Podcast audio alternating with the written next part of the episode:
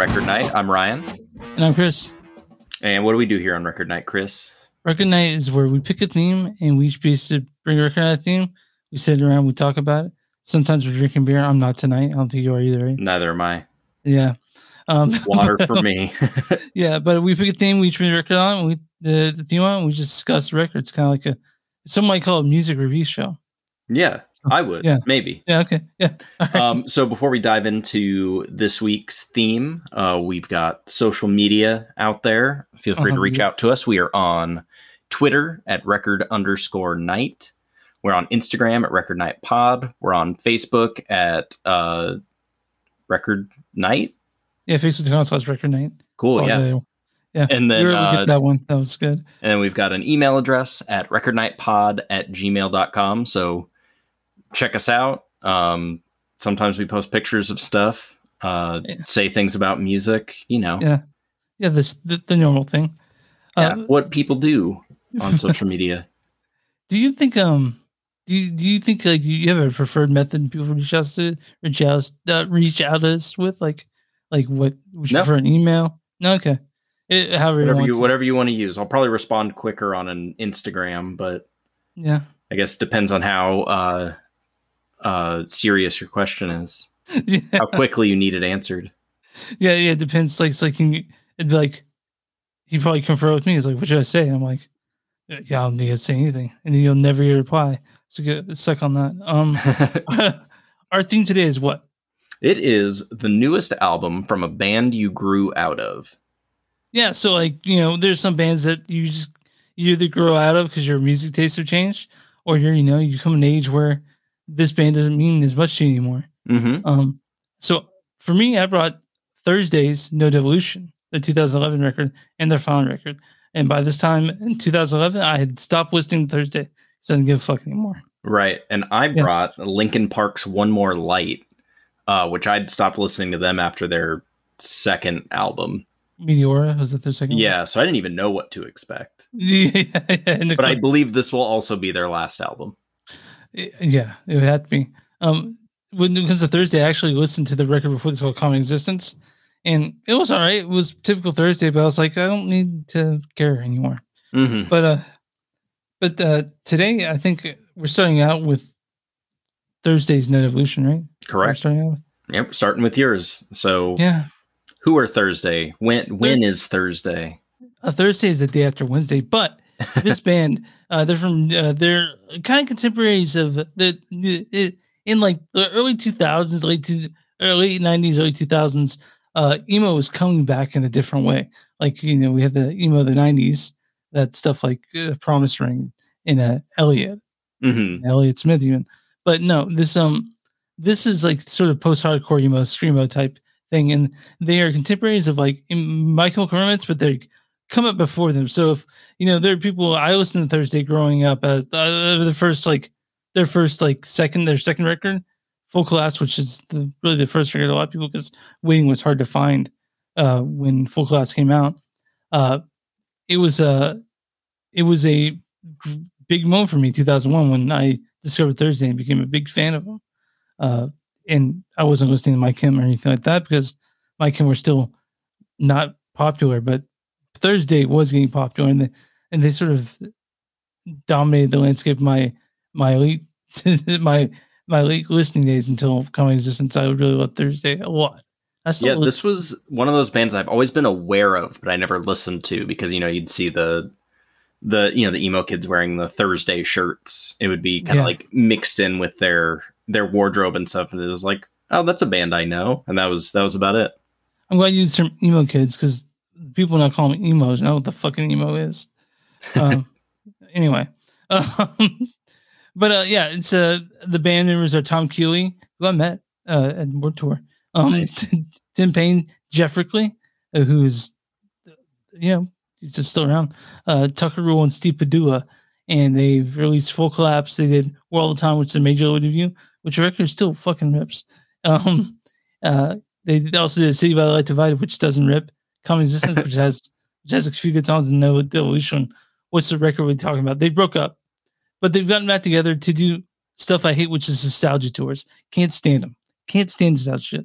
Like so, like they've come back and they've done records where they play all full collapse. I'm like, hey, I understand that. Like I I I'm fine with it, I guess, to the point, but to me it's like I I'm always moving forward, Mhm. you know? And so going back and listening to a record that I know of that means a lot to people is great.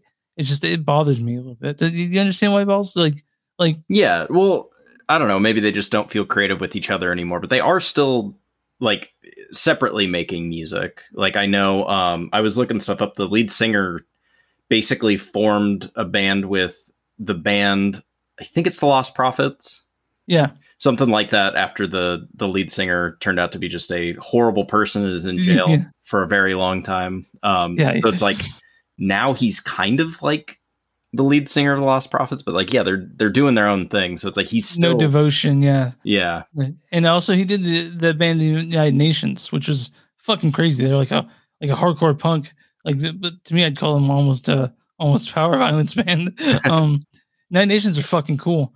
Um and it was that when he was doing that stuff that he was he's pretty uh dope sick the whole time. Oh, Like really? he's yeah, he's got yeah addiction issues. Um, but you know what? Before we talk about no devolution, I think I'm I think I'm gonna give our our people who listen to the podcast a chance to hear it. That Perfect. Yeah, play that sample. So, uh, this is Thursday's No Devolution.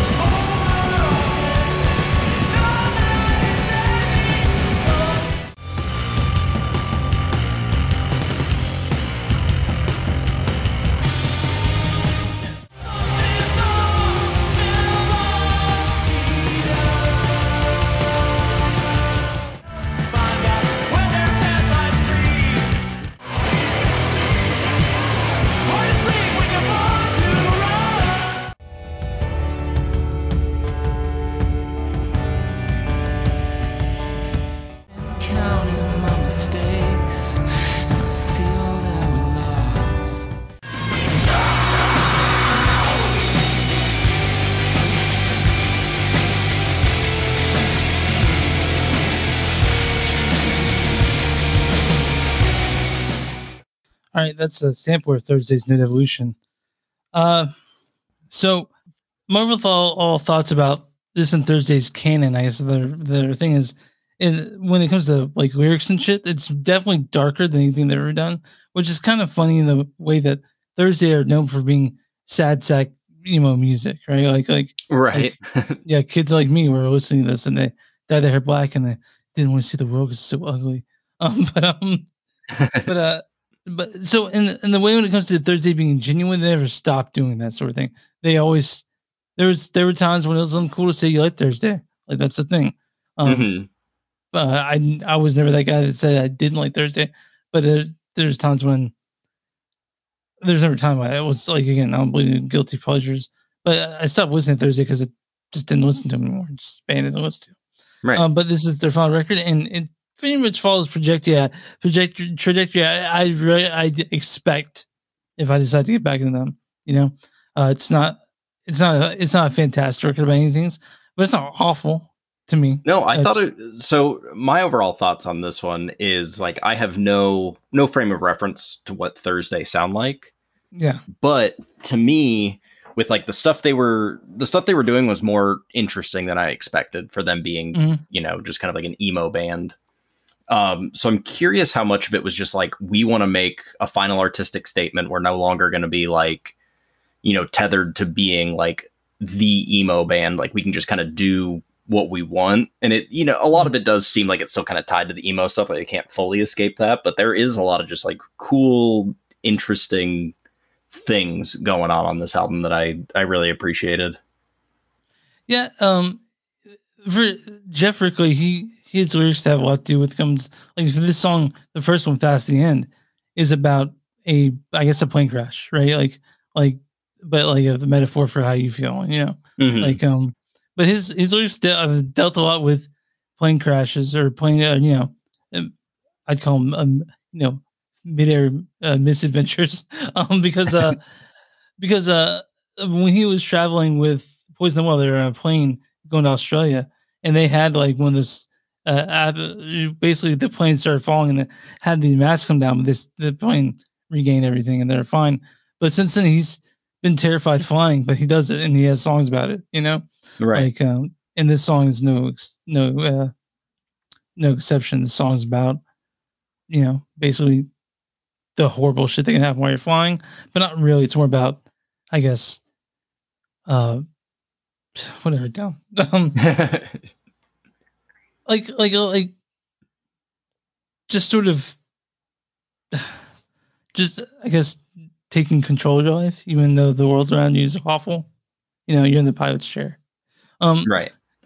uh, this song has a sort of a My Bloody Valentine song, like with the chaotic beauty in it. Um, and it and it has ugly guitar sounds and Geoff screaming, which is always nice. Um, yeah, it's uh it starts pretty heavy, which yeah, I thought was cool. Um and the vocals kind of do this like fading in and fading out, like almost like a it's kind of like disorienting, which I thought was which is which is uh, kind of the same way through the whole record. Like the the the um the vocals are very subdued in parts where like I could never make out what he was saying if any of the lyrics in front of me.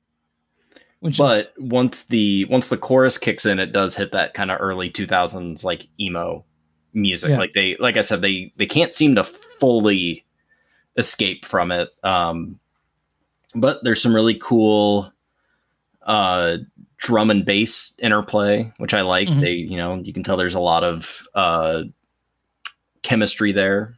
yeah, and then the guitar kind of takes a bit of the cool away when it comes in yeah, and the the problem with also this record uh, in general, or the this Thursdays this whole record in general, is they have a keyboard player, but the keyboard comes off pretty corny in a lot of it. Like the best way to put it, you know, like not so much in this song, but but I can hear it. It's just it's just kind of like, uh, like Yeah. like Well, I mean, if we want to talk about cheesy synths, uh, no answers oh got- yes, has you covered.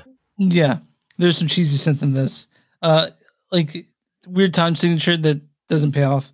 Um, But it is It's a- cool, like when it is happening. That's kind of what I mean with Yeah. like the they're trying new stuff because they're you know they I think they knew they were going to break up. So it's like you get these weird cheesy synths, but then it all kind of shows up in this weird meter that you can't quite bob your head to. yeah, it's Um, a weird song.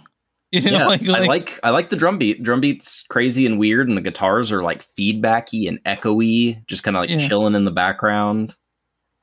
yeah, and uh, you could say that like I there's there's many ways you can um interpret the lyrics of this song. Um, what one says is Rickly stated, "There's no answers explores the concept of carrying on a on a friendship with a past lover.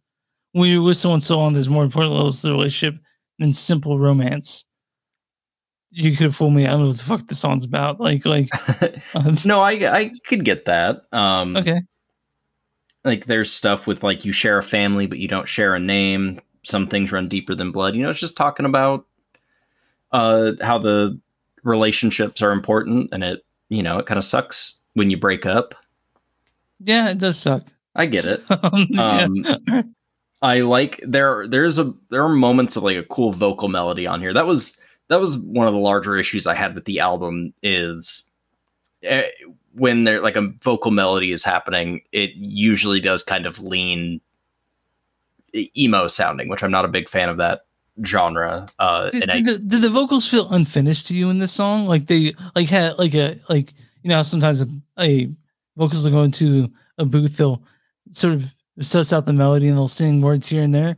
That's what this song sounds like to me. Like like the early sketch of it that didn't fully flesh out.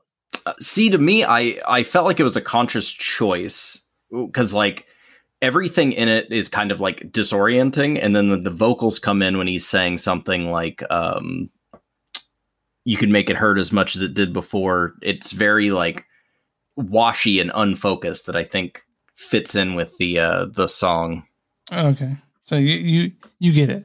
okay. i think Um, so maybe i'm giving them too much credit but i was like oh that's kind of that's kind of the neat chorus seems i use the term cinematic when describing the course on this do you get that too like it's like i can see it now like it's like it's like it's a weird like we were talking about the weird time signature that the verses are in the Mhm. chorus sort of it's it's sort of rises up like a bird or some shit. Um like and that i mean that's kind of how i feel about choruses across this whole thing is like you get the i'm trying not to be too mean but like you get the you get the interesting music during the verses and then the choruses. like i i feel like they tried to like well we got to do something catchy so let's do something catchy. And it's like well you're kind of like pulling the wind out of the uh, the sails on your song here but i can't say also that i don't think they're looking to go on the radio. None of these songs sound radio friendly right. Well, until you Yeah. if they if they just cut it out so it's just the choruses then maybe. Maybe maybe. Um i like i do like the outro where like the music drops out and it's just guitar and drums. Uh it like adds more like clarity to the music. Like it Yeah. it feels the song itself feels you know i think i said washy and unfocused. And then it's like right there at the end you get the like the little bit of clarity which i thought was really cool Uh, moving on, dark for a darker forest. Um, also corny, so corny, corny. Um, synth on this one too. I thought like, yeah but the bass sounds cool oh yeah, but the bass sounds fucking killer. Um, you know, uh, and actually I wrote down bass is killer.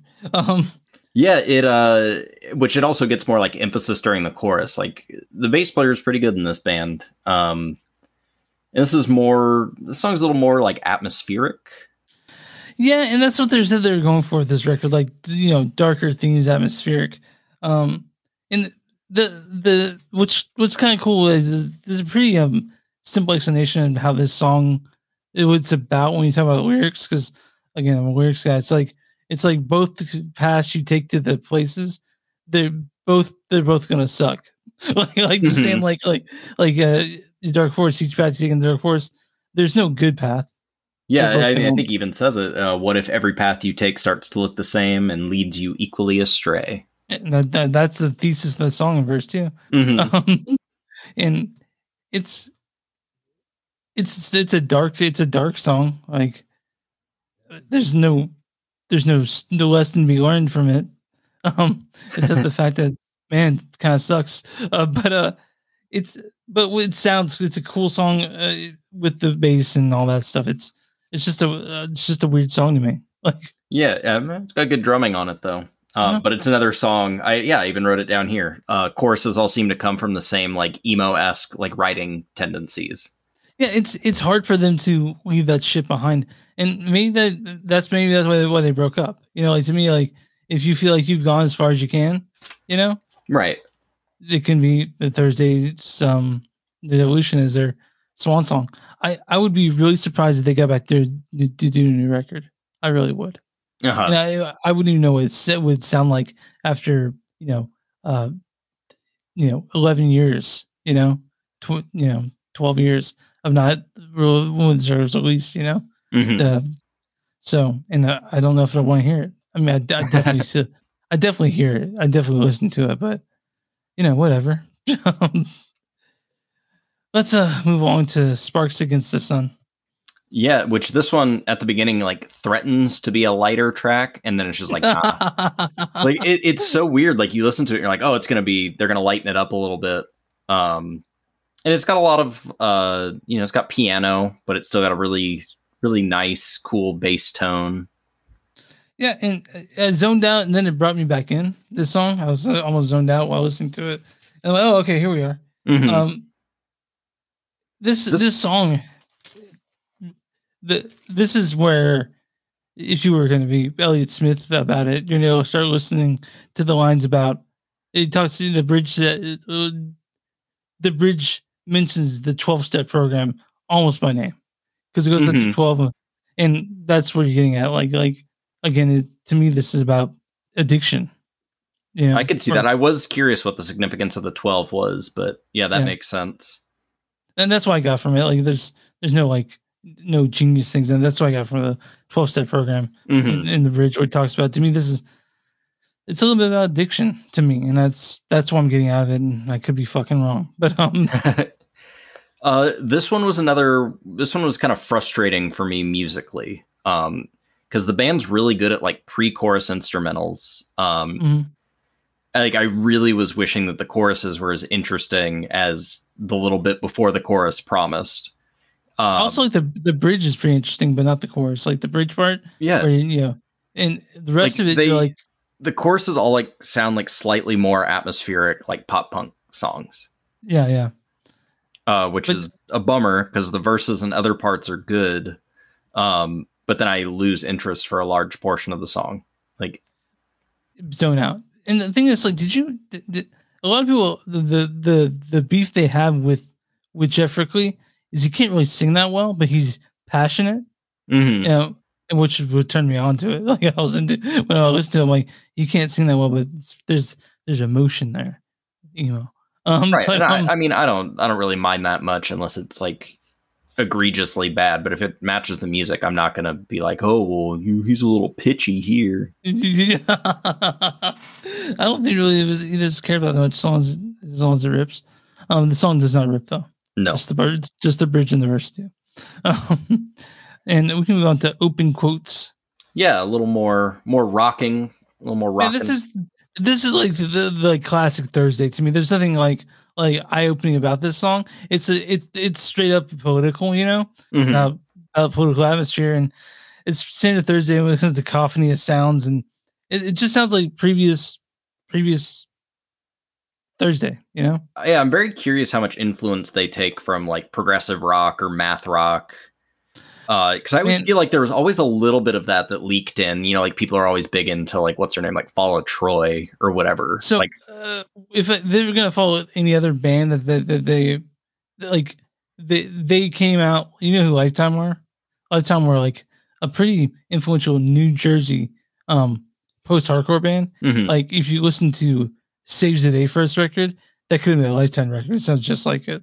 And Thursday and and I'm sure a bunch of bands out of the New Brunswick area of New Jersey grew up in basement shows watching Lifetime or seeing them play. Not watching Lifetime, seeing the band Lifetime play. Right. No, yeah. So uh that's why like like so um knowing that after the fact of listening to Thursday, watching it through the and listening to it through the lens of that or the filter of Lifetime, that's where I hear the influences when it comes to that. There may be math rock involved, there may be progressive rock involved, but it's hard for me not to hear Lifetime when I right. when I listen to Thursday. Um, that being said, um, It's got a. Yeah. This has a moment of some extra fuzzy guitar that I liked, but yeah, that's about all I have to say about this. Song. yeah. It, to me, it sounds like Thursday. Uh, it could have been on any of the records, honestly. Mm. Besides the first one, uh, which I I don't really like that like that record, that first waiting, which I had to find for like twenty bucks at like a Sam Goody when they were still around. Oh yeah. Yeah. And people were paying like people said I've seen people buy for a hundred bucks, and then Thursday was like, "Don't do that. We'll reissue the record, okay?" So Damn. did. yeah. Um, Past and Future Ruins. I hate the name of the song. Really do. I can't stand it. Um, uh, I did the chorus on this one actually. The chorus is the one of the few ones that I actually really dig. Um, this one by this point uh was my favorite one on here um i really like the kind of like low rumble and guitar feedback that Yeah. kind of like builds the atmosphere it's got cool drumming on it um do you hear? Do you hear the demon vox in it? The demon, like the the really uh, kind of screamy vocals in that. yeah uh i felt like they That- didn't quite work Well, um, at Thursday for that- me that that that that that type of uh indecipherable screaming shows up a lot on previous Thursday releases. Like it's really noticeable in full collapse and War All the Time. Mhm. Like that's like like, and it doesn't always work, you know. But fe- yeah, I felt like I didn't really like it very much on this one, and then the vocals do kind of touch on that like pop punk like whininess a little bit, that 2000s whininess. but yeah, I, but I would call this this record this song chaotic in in regards to other songs on this record. Oh yeah, it's still a cool song. It it has some you know those things I noticed, but I, like I said, this is my favorite one so far. It also has like xylophone or toy piano on it, which I thought was cool. yeah, yeah. Get some extended Um, instrumentation. uh, you know, so call the paper ambulance, trace the paper cuts. Um, th- there's, there's, there's uh re- references also to suicide all throughout this record. Like, like Mhm. uh, I didn't mention the last one, but the, but the, the- there's always something like you know whether it be self harm or or you know there's always like sort of like uh, either using as metaphor, which sa- sounds a lot like this, which I don't know if that's the best way to put about it, but one of the things I read about Thursday, by the way, is when they first started, um, Geoff had eight friends die in his senior year of high school. Oh school. jeez. Yeah, so uh, that's going to color your music quite a bit. So, uh, the one of them was a suicide pact. So he also had friends doing that, which is cr- like uh, that That's used to be a thing. Yeah, it used to be, used to be a thing, and not not a religious thing. They just they have this pact, and it's fucked up. Um, so uh, we go to, to Magnets Caught in the Metal Heart. Yeah. Um, uh, once again, cool bass tone comes back. It's got Mhm. some uh, yeah, plinky sounding guitars is the best way I can describe yeah, it. yeah, yeah. and it, it and again, Geoff says about this song that it's about feelings and lust, and I get mixed up and misinterpreted as love. Yeah, just kind of like misreading what your your brain chemicals are sending at you. Yeah, which around the dark violet heart of God, which is a little little dramatic if you're asking me. But um, Yeah, but one thing I did appreciate about this track is uh you know, the song is like about love, but it still doesn't come off as super cliche. yeah, yeah, that's true. It's I feel like it's- eh, they're at least approaching it in a in a different direction as opposed to like, "Well, love sucks," you know. Um, Um, but it, this- again, I don't. I'm just not digging. The vocals are my biggest problem with this album because I think the music on this track is really good. yeah, it's very interesting. Um, you're right. It's very interesting the, music that they do. I do think that the that the key- keywords do kind of ruin some of it for me, but hmm that's that's just a that's I guess you would call that aesthetic choice. Um, because otherwise, I don't know. Geoff, what's going on, bud? Hope you're okay. Not my favorite Jeff, just so you know, Brickley. um, uh, but, but anyway, um, yeah, that's. I don't really have much to say about the song. So my Magnets caught a metal heart. It's a cool like name of the song, you know. Yeah, that Yeah. that's about all I have to say for it too. Empty glass. yeah, it's a divorce song. Yeah, and um, my parents have uh, divorced, so I kind of get it. it Mhm. wasn't this wasn't this dramatic. You know, I was seven, so I don't remember. I, you know, all I was sheltered from like all that stuff until hearing it when I was like a late teenager. Like, oh, that makes sense.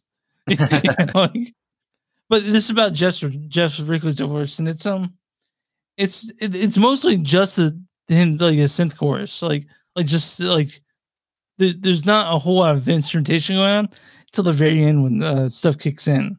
Yeah, Like, it's like they put like echoes on the vocals that are kind of like slowly fading into the background. Yeah, Um, yeah, it's almost like these sustained like organ chords with like other instruments, kind of just like adding flavor, but it's mostly vocals and the organ. And the vocals are like song. Doubled or auto tuned. There's something. It sounds really interesting. There's re- reverb going on big time for Mhm. sure. I do like this song though. Um, like uh, parts of the song, not the whole thing. Yeah, and then there's like uh there's like some glitchy violin in there too. Like I don't Yeah. know, they they do cool things, and that I think that's why I find the album so frustrating. Is I want them to like fully commit to the cool things. And then they they just like the cool things they don't recognize, and they smell something else. Like, but I like that thing. Yeah, but it, like you said, this one builds into like a full band jam, which I think the last minute at the very least. yeah, which I think is exactly right for like this kind of structure of a song. yeah. Um, I wish it was you know a little bit heavier, a little bit more cathartic because the drums are only there for like thirty seconds. Just so you could Um, have done like another minute of the song, the drums, maybe. Yeah, just you know fully fully pay off all that stuff you built up before. Um, but yeah, and then like the jammy parts a little bit kind of like dub inspired. It again, it does some really cool stuff. It just needed to do it for a little bit longer and maybe a little heavier. Which brings us to my favorite track in the whole record, "A Gun in the First Act." It's got accordion in it. It does. it does some- um, uh, but to me, this is also typical Thursday chaos. Like, like, uh, to me, like, Mhm. it's also also you can look. There's a not necessarily like a a personal issue going on. This is more about like society, whatever. Yeah, Yeah. it's like a lot of like symbolism, kind of like within human interaction. Like it's Yeah, yeah. it- again like just a really interesting take on. It's not like oh, I got to go to a party and talk to somebody. That sucks because I'm awkward. It's like you know not not understanding like symbols and like code and just like I don't know. It's it's very cool. yeah, I do like the this. This is a shame that Vox is so buried in it. So like, Uh, I'm fine with it. Oh, you're oh yeah, forgot, yeah. That's your biggest like, beef with this record, and probably Uh, all but- Thursday. But like near the end, the vocals do cut through the mix and it gets it gets like heavier and a lot more rockin' kind of near the end. So it's like they're playing around with production, which is cool. I also no, it's not necessarily like a verse chorus verse chorus chorus song. It has a unconventional structure in that aspect when it comes to most pop songs. Mm-hmm. Like that, I guess if there there's break break it down, break break break it down. I guess that would be the the refrain. But I don't really hear a chorus in this thing. No, um, and then the the drums are doing a cool thing. It's it's almost like a machine gun pattern, and it also kind of sounds like they like buried a sample in there too. Yeah, gun the first act. You could have gun play in this Mhm. thing. Uh, Uh, but then my only complaint about this track is it is a little repetitive. mm. But it's cool enough that I'm not like super mad about it. But you know, Yeah, yeah. Moving on to millimeter. Um, this song also this is where I wrote down suicidal ideation because it talks it, it you know it kind of talks about, but this is more about like a more a war metaphor song. Hmm You know, two songs That's about pretty- guns in a row. yeah. It's not. It's not. It's a if it, it's a fast short song. It it's what it's two minutes forty eight seconds, which I think is the shortest song on the record. Yeah, they they the songs on this album are a little longer than I expected. Um, yeah, But yeah, this one it starts heavy. It's got some weird like synth flourishes that I Mm-hmm. liked. Um, the drum there's a part where the there's like a really like reverby drum break that Mhm. sounded really cool. But yeah, this Uh, one's really interesting lyrically because it's talking about like you know a millimeter. Like it's it's such a small Mhm. unit of measurement, but it could mean like everything.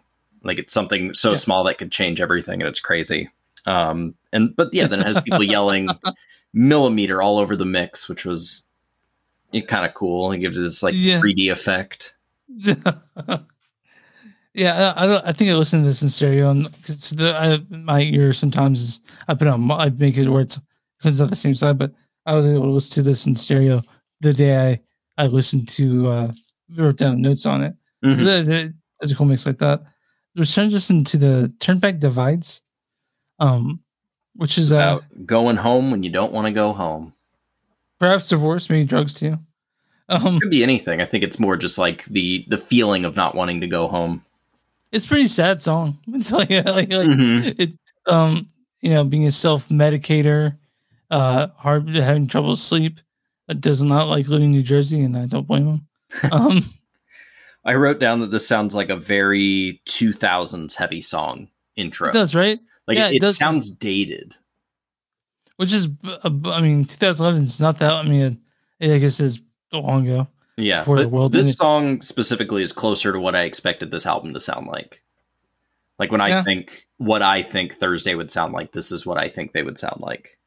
Okay, that's fair.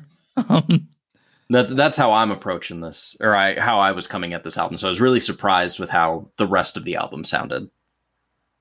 yeah, I, I get you. Um, I I really have no thoughts on this song. I I, I mean, I just I just got a rainy uh, rainy wet highway with the, Yeah. this song. because you know um because they talk about cold and the bed and tired and i was tired all that shit um, but yeah uh Turnpike Divides that's a song it sure is. It's the second to last song, and the last, last song, "Stay True."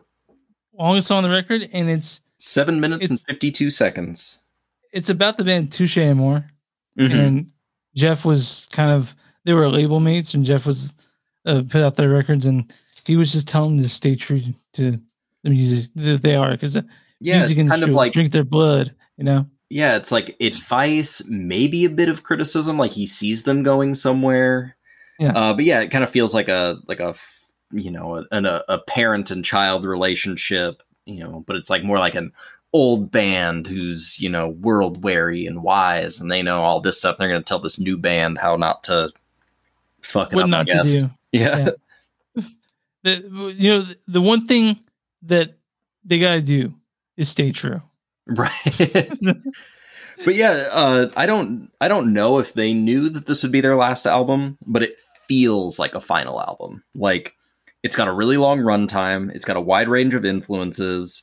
There seems to be like no regard for like I guess like genre purity. I'm saying with big big Yeah. quotes. Like it's not like a straightforward like emo album. Yeah, they don't give a fuck. They're just doing what they want to do, which is admirable in in that aspect. I I dig that. Yeah. it- so Uh, yeah, they sounds like they do what they want to do, and um, or like stuff they maybe wanted to try, and then it's got like the kind of atypical song structures. Hmm. Um, so that's that, that's Thursday's No Devolution.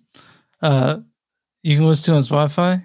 I, I'm, I'm guess there's some vinyl copies out there if you really want to hear it. Uh-huh. um, if you listen to it and you're like, what the fuck are Chris and Ryan talking about? Uh, this record rips. It's not a bad record. It's just it's it's Thursday sputtering out. Yeah. like, like they've they said all they need to say, and that's all I have to say about that. Um, I don't regret that I stopped listening to them. It's fine, right. but yeah, I'm Um, also fine that I never started listening to them. yeah. Well, let's talk. Let's move on, Yeah. shall we? Okay. So, So- I went with "One More Light" by Linkin Park. Oh man. Um. Well, real I- quick, uh, yeah, go ahead. Linkin Park. They are from Agoura Hills, California. Uh, and they're they were made up of Mike Shinoda, Brad Delson, Dave Farrell, Joe Hahn, Rob Bourdon, and uh, Chester Bennington. The late Chester Bennington. Yeah. Um, uh, so I don't I, I don't think they're gonna make music anymore. Uh, since he passed. Um, but yeah, you know, they're they're kind of like one of the more popular like nu metal bands. I guess they were kind of mixing like metal and rap on their early stuff, like uh, Hybrid Theory and Meteora. Yeah. Uh, and then as they went on, I guess they they seem to have gotten more electronic and more poppy, which w- we'll see on this album. But I stopped listening to them after Meteora, so it's like I didn't, I saw none of how they developed. Um, but they used to be my favorite band. when you're like a kid. Like, yeah, it was like middle 12. school. Okay, yeah. Yeah, Uh, yeah, pre, yeah. pre high school. Um, I I only ha- like when I was when I first started playing guitar like with other people. Uh, I was I was learning Linkin Park songs. Um, right. like from the first record. You know, hybrid theory, ding, ding, ding, ding, ding. Yeah, uh, They're probably pretty fun to play. about. Yeah, yeah, um, they were. And they were pretty easy to play too. Um, Um, so interesting stuff about this album is they had released an album before this called like the hunting party which was them trying to go back and write like a like a heavy rock album because you know they saw the landscape of people writing all the same stuff and all the you know they were very like you know fuck fuck what everyone else is doing. We're doing this. And then they did one more light that they wrote almost none of the music for chester chester bennington didn't write he wrote like maybe two songs on here they had a bunch of songwriters help out like And- this is And, uh, yeah, and I, well, from what I understand, is that Chester just sang mostly, and that was it. Like, mhm. didn't, I I know that Mike Shinoda and Brad Delson had a lot to do with writing songs on this record and writing from the view of what they thought Chester would, would sing like. Which, oh my god, we get once we get to this record, I have, I I have so many fucking problems with it.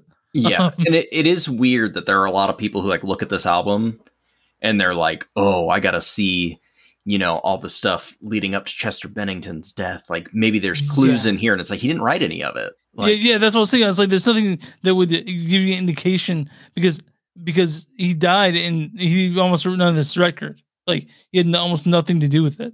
Yeah but uh, well i mean we'll get into it um but yeah it it's weird. It's mostly written by other other songwriters who are like outside of the band. Hmm um so it's probably a collaboration thing. Um it doesn't sound like them at all. Uh and it's like really short. Like i think it's only like 10 tracks. It's Yeah. one of those just like why the hell does this album exist? Yeah, it, it- it's it's and I'm gonna say it's bad.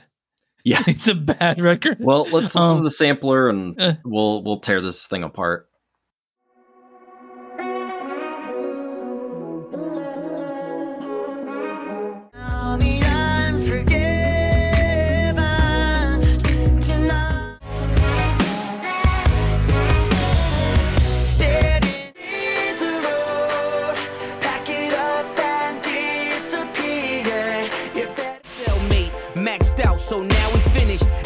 was like a hell date.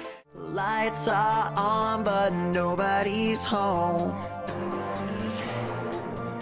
But I know, yeah, I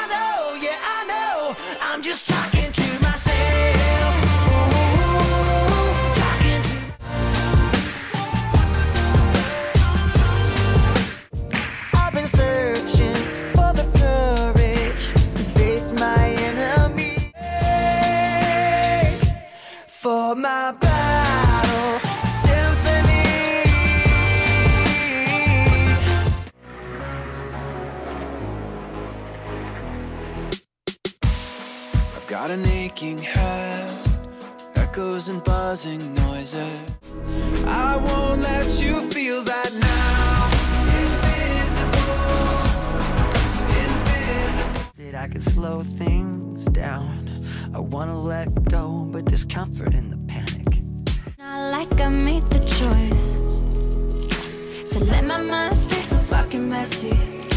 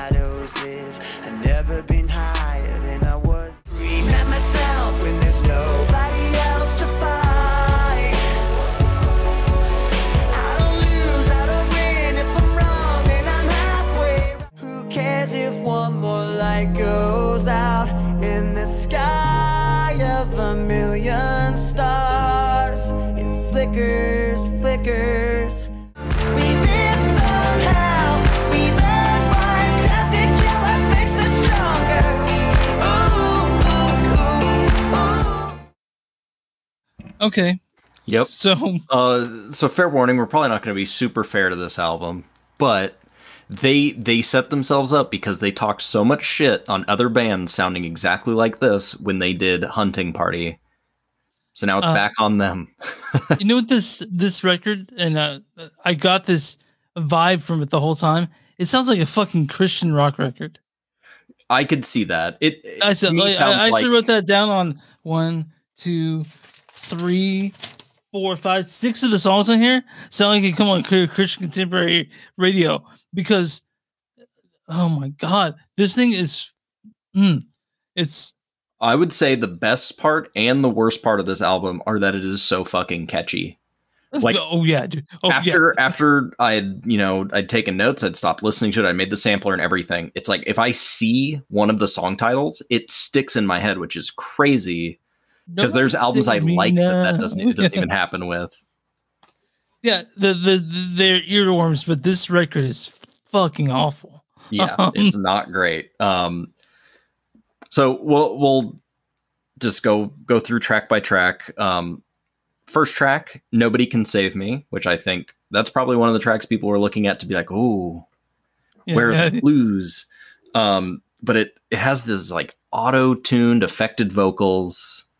Um, It's written yeah. by Jon Green, Brad Delson, and Mike Shinoda. Um, Mike Shinoda had a lot to do with this record, it's mostly like his album. right? And it's it's bad. sorry, sorry, Mike. But yeah, this song's more. I mean, the whole album. It's clearly more like pop oriented. Um, Yeah, and- this has like R and B, like finger snaps. It's got trap drums. It's got some like dubsteppy synths. This wasn't my shit though. You know, like like like I mean, this song is about you know sort of uh you have to save yourself, sort of pull yourself up by your bootstraps after after forgiving yourself for the shit you did.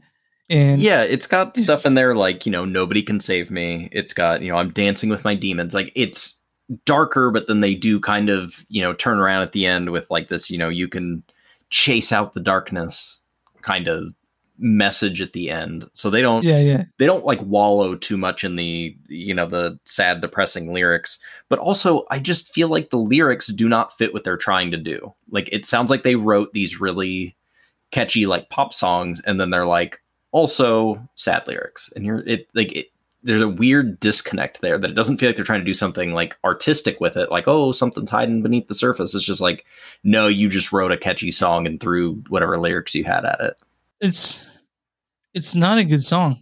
It's it's catchy. I, I like uh tell me I forget. Yeah, like like uh, it's just it's breezy it sounds so breezy why does this why does this shit exist?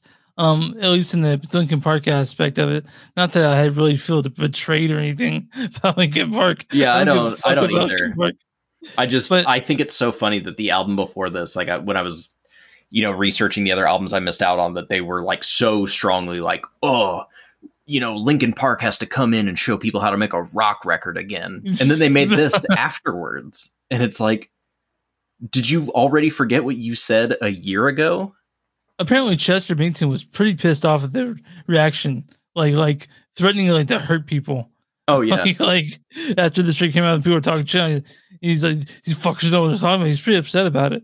Um, and um, hey, man, hey, he would have been mad at me. Yeah, not that I really cared if I fuck about Linkin Park, but th- at this time life when it came out, neither did you. To be right. fair. Um, Um, but then we get into "Good Goodbye," uh, which has these weird high pitched vocal things that are awful. yeah, it's um, uh, mm, what what is also, I mean, the I guess the only cool thing about this is is Stormzy's verse to me. Um, but it's it's weird that they mix in these some of these. Okay, so Mike Shinoda does a voice verse when he's rapping, which is not unlike him. Mhm. but um, I legitimately forgot. Like, I was so shocked by the first track on here that I legitimately forgot that Linkin Park did rap stuff in their music. oh yeah, yeah. So when stuff started rapping, I was just like, "What the hell? what the fuck's happening?" And I was like, "Oh wait, it's this this record doesn't really have a like a, uh, this song itself doesn't really have a theme um because everything like for example stormzy just sings about i guess i guess he talks about like his early life and then now he's he's look at him he's singing with Linkin Park and using the term like goodbye to my old host what the fuck dude yeah, Um, it's weird." But yeah, so they've got Stormzy, they've got Pusha T, um, and yeah, so it's just like another more pop oriented song that's featuring famous people. Like I feel like they're trying to make like iPod commercial. But are music. Pusha T and and Stormzy are they are they famous? I I've heard of them without Okay. listening to them. Okay, fair enough. Um, and I, if I'm going to give this album credit, they do a good job of like blending their influences. I don't like what comes out at the end, but it's got like reggae drum fills, it mixed with like the trap drums. It's got techno synths, um, and then like arena rock vocals. Like it does all mesh really well. I just don't think the songs are good.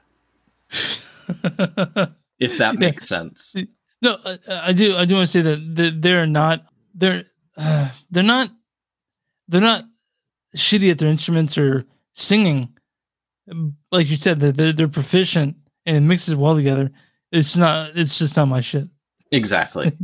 There is a. There's some verified annotation from Chester Bennington on um on the song. I'm gonna go ahead and read it. Please do. It's some enemies trying to read me. That's what Mike says, and here's what uh, Chester says. Had no idea any of this, but when I heard this, uh, I when I heard this song, I was like, "This is direct fucking fuck you to every create this fucking talk shit about this band because you know they're only fucking wrong, one in some way or another. Whether it was this fucking band when they're about to shit or whatever, or these guys are fucking manufacturers or whatever. I go all the way back to I, was, I actually called the Antichrist and was the cause of everything bad in the world. Angry. Yeah, there's a lot of anger. There's more anger in that statement than I than on this entire album. Like, this is a fuck you song. Oh, wee oo, wee oo, loo, loo. Ugh. uh, but I don't. Yeah, this this whole record is pretty shitty, and this is honestly, this is not one of the shittier songs on the record. It gets even worse than this. I really don't like those high, that high pitched vocal thing that they do. Oh, yeah, Every yeah. time it shows up on a song, I immediately hate the song. Um, but let's move on to "Talking to Myself," which sounds like a Carly Rae Jepsen song. and it's from the view of Chester's wife, apparently, which is pretty fucking bold to say. Oh, this is what your wife thinks of you Right. and your uh, and your marriage and shit. Like what the fuck, like dude. Um, but this is also written by uh Mike and Brad and one other person. Um, this whole album's written by a bunch of people. I will yeah, say yeah. though, so not only does this sound like a Carly Rae Jepsen song, but it also sounds like it would be the theme song to a lesser WWE pay per view. Uh, yeah, but yeah, yeah, it's, yeah, by J.R. Rotem, Ilsey, Brad Delson, and Mike Shinoda. So yeah, go ahead and write this from the view of Chester's wife, Eh, and they only know because I don't know. It's fucking stupid. yeah. Um, they do like vocal effects as backup singers throughout this album as well, which I thought was really weird. Yeah, it, and it's also crazy. Like the writing process of this album was that they wrote the lyrics first and then the music, because the strongest part of this album is the music. It's like the mel the the melodies are strong because they they're earworms and they stick in your head, but the lyrics are awful. Yeah. like they'd been sitting on these and they had time to workshop them before the music came up, and that's the best they came up with. Ding ding ding ding ding ding ding ding ding ding ding ding. Um, But this out this song does feature two entire seconds of acoustic guitar. oh yeah, and that's all you'll hear of a guitar in, the, in most. Of the There's like almost no guitar on this album. Like there's, I was reading stuff. Oh, you have to. You, I, I'm listening to it. I'm like, I guess I hear that. Like, what does it sound like live? Is it live? Is it more? Did they, did they turn up the guitar? You know, like imagine that they they got to do something. There's a whole Like, section on Wikipedia of the guitar player defending what he did on this album and all that. And it was like, man, if you got to release these big ass statements about this, like, you got a problem. Yeah, I I really feel like they thought this would fucking launch them into superstar. They're probably pretty big by this time, and maybe it did. But these songs are are just. Are, I don't think anyone listens to Linkin Park for park pop, right? Like I, I mean, Like- I don't know. Maybe I, I don't know the between yeah, Meteora and this album thing. I know they took a more kind of pop approach as they went on, but I don't know how far in they dipped into it. But they they're they're they're writing from the view of Talinda, who is Chester's wife, and I wonder if they're like, "Hey man, we wrote this song." He's like, "Cool." like, like, like- Yeah, I doubt he cared. yeah, yeah. Um, I would be like, but a lot of these songs have to sound like that. They're they're trying to write for Chester, and he's they just want to be cool with it. Yeah, that's kind of the vibe I got as well. It's like, yeah, like writing for someone else. And it's like you can throw and he Mike Shinoda sang on a couple tracks on here, and then that's when it sounded like he was talking about his own stuff. You know, you know, it's weird. I saw this uh interview that Mike Shinoda did with uh with um Anthony Fantano, Mhm. right? This, and this is after um this record. And when Mike Shinoda came on, and he's like, "I to beat your ass," you know, or he thought that because he thought that basically Mike Shinoda was going on his show to to basically talk shit to. That's not what they did. They just talked about about stuff. Um, but but he's he's still really proud of this record. I I mean, don't- it seems personal to him, I guess. I don't, I don't think have anything else to say. Oh, So, well, let's move on to Battle Symphony then. uh, this song, uh, Christian rock song again, like, oh, just, like, absolutely. and, and also the lyric, like, catchy as fuck, like, like, I- it back together. Um, um, By this point on the album, I was wondering if the the vocal samples were just something for DJ Hahn to do. Like he got a sampler and he's like, "Yeah, yeah, all right." Um, there's a lot of references to light kind of throughout the album that seems to be a, a motif running through it. Um, and with but yeah, it's another one of similar to the opening track. It's another like song of upbeat music, but with you know the darker lyrics. Because they say it's like the like it's sort of like the voices in your head and how that that, that, that they're like a yeah they're just there to to torment you. Yeah, this was the second single. So this one, if you were to have heard one, you might have heard this. Yeah, was the Um, first single "No I Can Save Me" right? That's their first single off this one, right? Maybe Because it sounds like I've heard it before. Or maybe a I've lot of these many songs, sound like- like something I've heard before. okay, not necessarily these songs either. I mean, not necessarily the songs you heard were this song. There's just so many so much songs that sound like this. Right. And I think when this came out, like uh, I read that also was like it was three years behind what pop music used to sound like. Like this sounds like pop music that came out three years before this record. Right. And, um, Um, this track is pretty good, like production wise, has pretty good layering with like the organ, the synths, and the strings. But like it's kind of symphonic, but I think for a song called Battle Symphony, they don't go super hard into the symphonic aspect of it. So it like And- it doesn't have that payoff. they don't go super hard at all. Yeah. This song does not go hard. but Um, to, but, um, to continue this thought of the symphony, I take umbrage with the title of this song called Battle Symphony because it's about voices. Why isn't it called like Battle Choir or Battle Yeah. Chorus? Something because symphony, pretty sure maybe there's vocalists there, but it, it it feels like it's mostly you know instruments and stuff. I don't know. It's Yeah.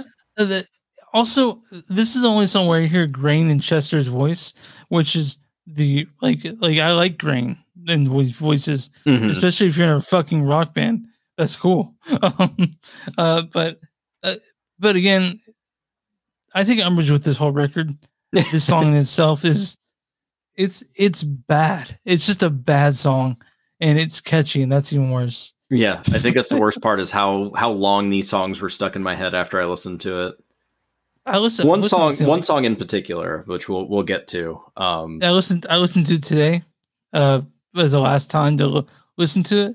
And I'm like, I don't even know to this. Like, 'cause I remember, I remember it because it's all stuck in my head. oh yeah, like, like yeah. it, it's so it's so like simple but catchy that it's like yeah, I have Battle Symphony stuck in my head right now. I'm sorry, dude. That's all right. Um, but the next track is called Invisible, uh, which opens and closes with these like synthwave synths, which I like, very 80s sounding, but they don't stay around for very long. And then like a clean guitar and like some marchy drums show up. And th- this is a weird one because it, Mike Shinoda does the lead vocals on it. Yeah. Yeah, And that's when it's more personal to him. He's not trying to write for someone else. He's talking about like uh, his his, his, own kids. Yeah. It, it also sounds like Christian rock. Um, Yeah. um, I wrote again. that this one, like all these songs are so generic. Like it, it sounds like they're just taking bits from every other pop rock band. Just, I, I, I can just hear the song during like the fellowship conferences with people with their arms in there and Yeah. and like you know like that's why like like you know like that's why I got out of this song.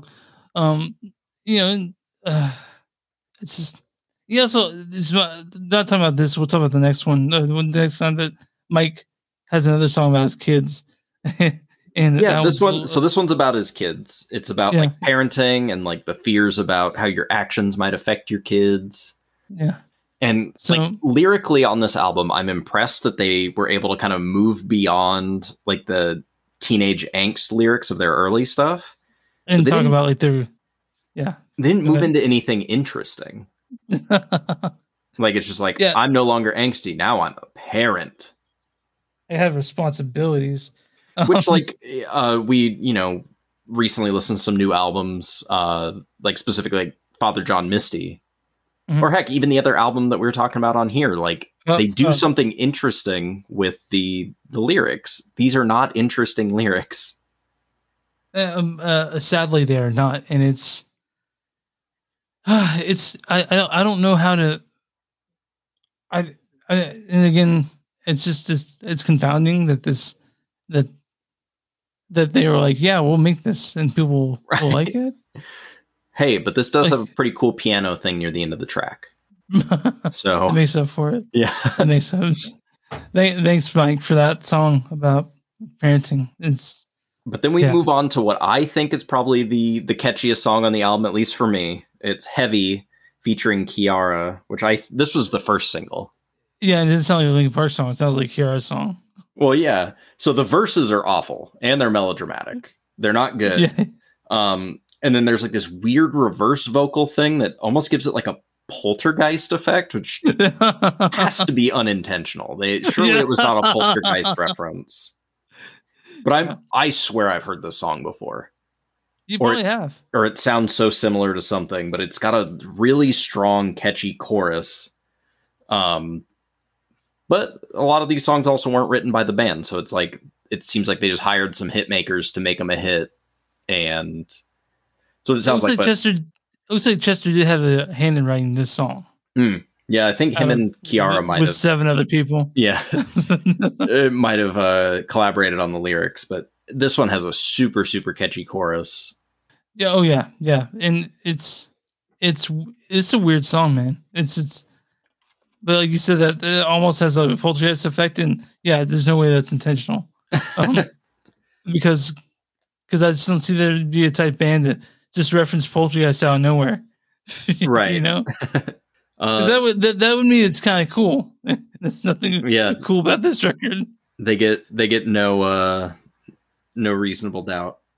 She does say the fuck word in this song though. Kiiara does, which is cool.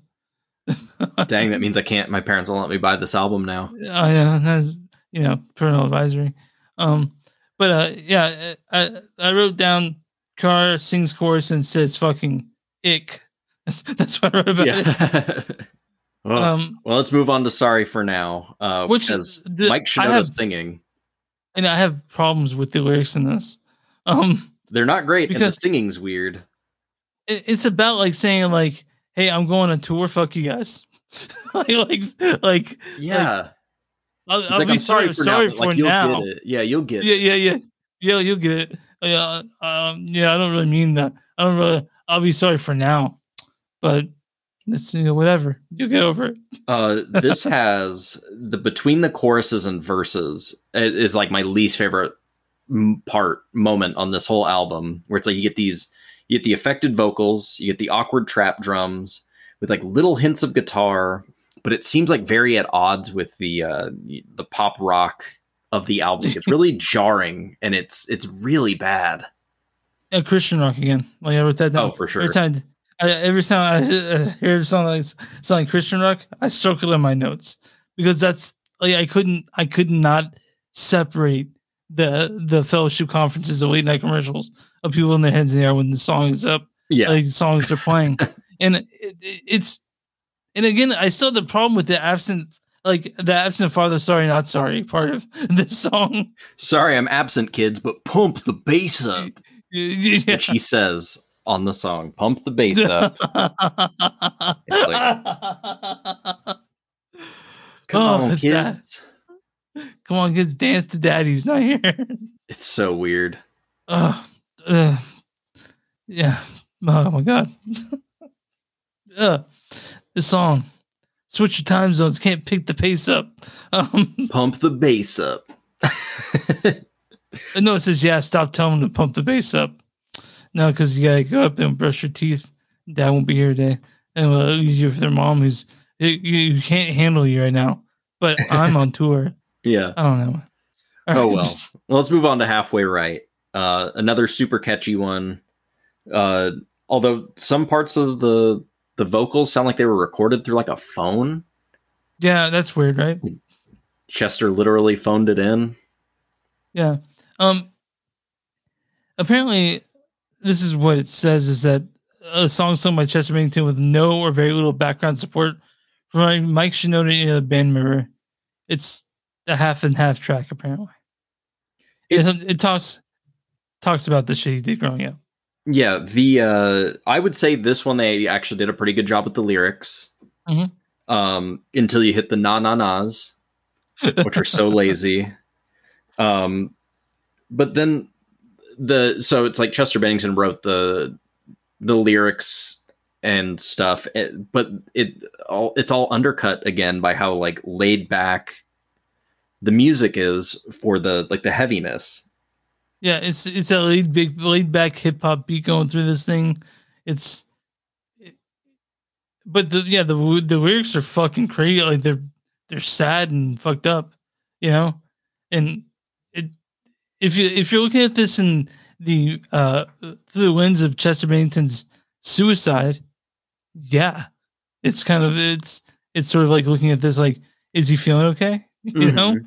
So yeah, it's, it's it's- interesting, you know, like he looking at himself when he realized he was kind of at his worst, and he's like, you know, fighting his own demons and all that stuff. Very mhm. like again, very interesting stuff for one track. Yeah. Um this also said the na na nas remind me of things and the memories about Fall Out Boy. Uh-huh. Like I was like, that's the same melody kind of. And then I went back to listen to Thank You Memories. I'm like, no, no, no, no, no, no. I was like, oh, okay, that's basically the same bridge, like same melody at the very least. And Yeah, they're just a- they're just grabbing grabbing people's stuff from everywhere. yeah, and again, I think it's the second time mentioned Fall Out Boy, like in the past like four or five episodes. Mhm. I don't listen to Fall Out Boy. It's not bad. At, I didn't buy the records. This is just from being in the radio on with my wife in the car. Right. So, so, so I want to make that clear to the listeners that I'm not. I don't love Fall Out Boy. I don't actually necessarily have any ill feelings toward the band. I don't know. You like sound shit. awfully defensive. I think you do like Fall Out Boy. Stay the fuck out. You know, do not look at my recollection. Um, you want to move on to one more light? yeah, the? The titular track. Um, it's very ballady. Yeah. Uh, it's got you know tremolo tremolioli guitar. Um, and it's also it's also very fucking catchy. It is, especially for being like as slow as it is. Uh, uh, you know, it's got it's got fine lyrics on. You know, everyone's important. Um, the, stars. but Yeah, you're what is it with the albums like this that the slow, boring songs are always the longest tracks? oh yeah, this is four minutes, four minutes, sixty seconds pure torture. Um, um But yeah, the song- uh, the band described it as being like a piano ballad, despite not having any piano. But it's you know airy, acousticy. It's like this is going to be the one that you know someone brings up to really bring down the mood at a karaoke night. Also sounds like a uh also sounds like um a Christian rock song. Oh yeah, Yeah, yeah, with like the yeah, the star goes out, you you know, God made the stars, and if it goes out, well, you always remember the stars in your heart, sort of thing, because they died. Um, so the this weird shit is that um the song was dedicated to Chris Cornell after he, uh, like after they, it was written, um, because he passed away the day before this record by um Linkin Park was released. Uh, so they sang out, they give it, you know, this was Chris Cornell and Jim Mhm. Kimmel. They played this song for him, and then a couple months later, you know, Chester, you know, died, and then it was dedicated to him. Which I mean, it's sad that it's definitely a sad thing because apparently Chris and Chester were pretty close as like from the buds. But again, I don't know how much of that is actually true.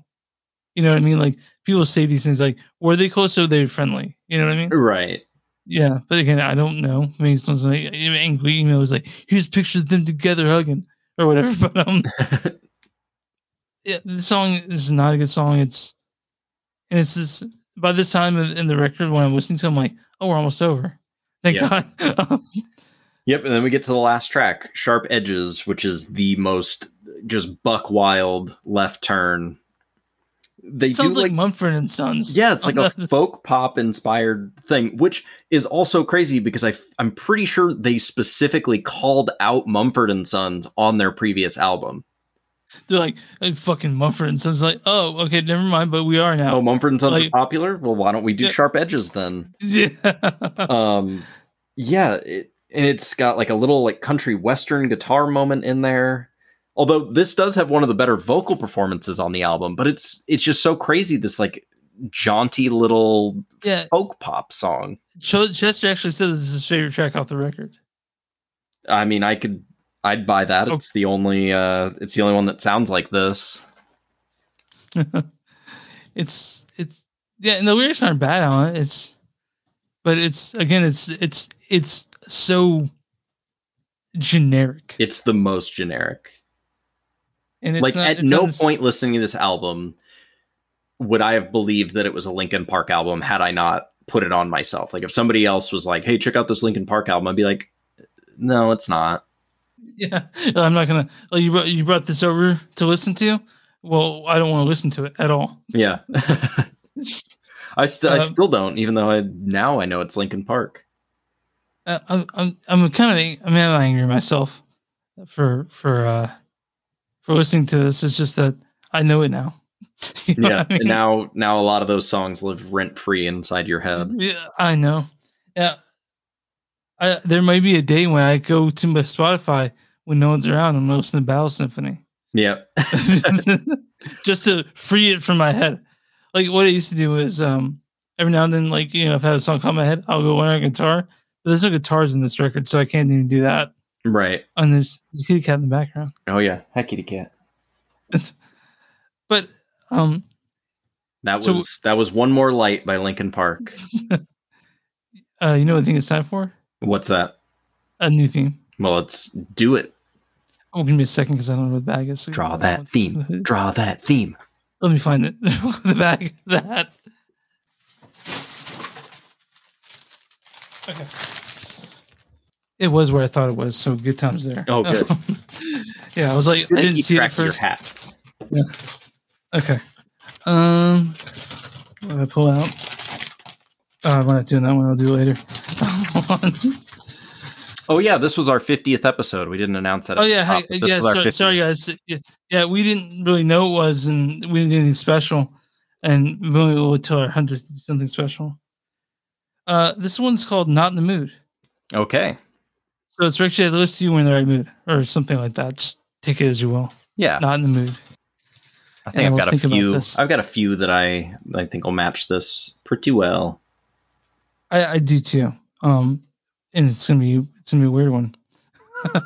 not not a weird one, in like it's a, it's a really nebulous theme, you know. hmm but it's also super specific. Like I got, but I have a few records in my record collection that fit this that I only pull out in certain instances. Right. So, uh, but yeah, um, that was that was our episode. Uh, what should I go on, pal? Uh, well, me and a friend of mine do the music for this podcast, intro and outro. Um, we've got two little EP things on Bandcamp. So if you want to check us out, we're at smell.bandcamp.com. They're free to download or listen to, whatever you want to do with them. Uh, so check us out. What about you? What do you got going on? I I do know the podcast on Movies Don't Suck and Some They Do. It's a weekly podcast where we talk about typically new movies. Um, I don't know when this will be released, probably in the next couple weeks, but at the, by this time, Panic Fest would have happened, and we are having a whole lot of Panic Fest content. So uh, there'll be a lot of shit on our feed, and you can some of their Panic Fest content. So you can come out to Kansas City next year and attend that horror festival. Uh, it's fantastic. I'm, I'm sure I had a great time. So, um, but uh, yeah, it's uh, yeah, that's I think that's that's it for the episode. Thanks for listening. I'm Chris. And I'm Ryan. We'll see you next time. This was record.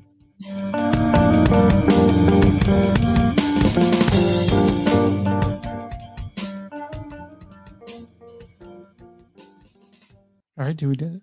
Sweet.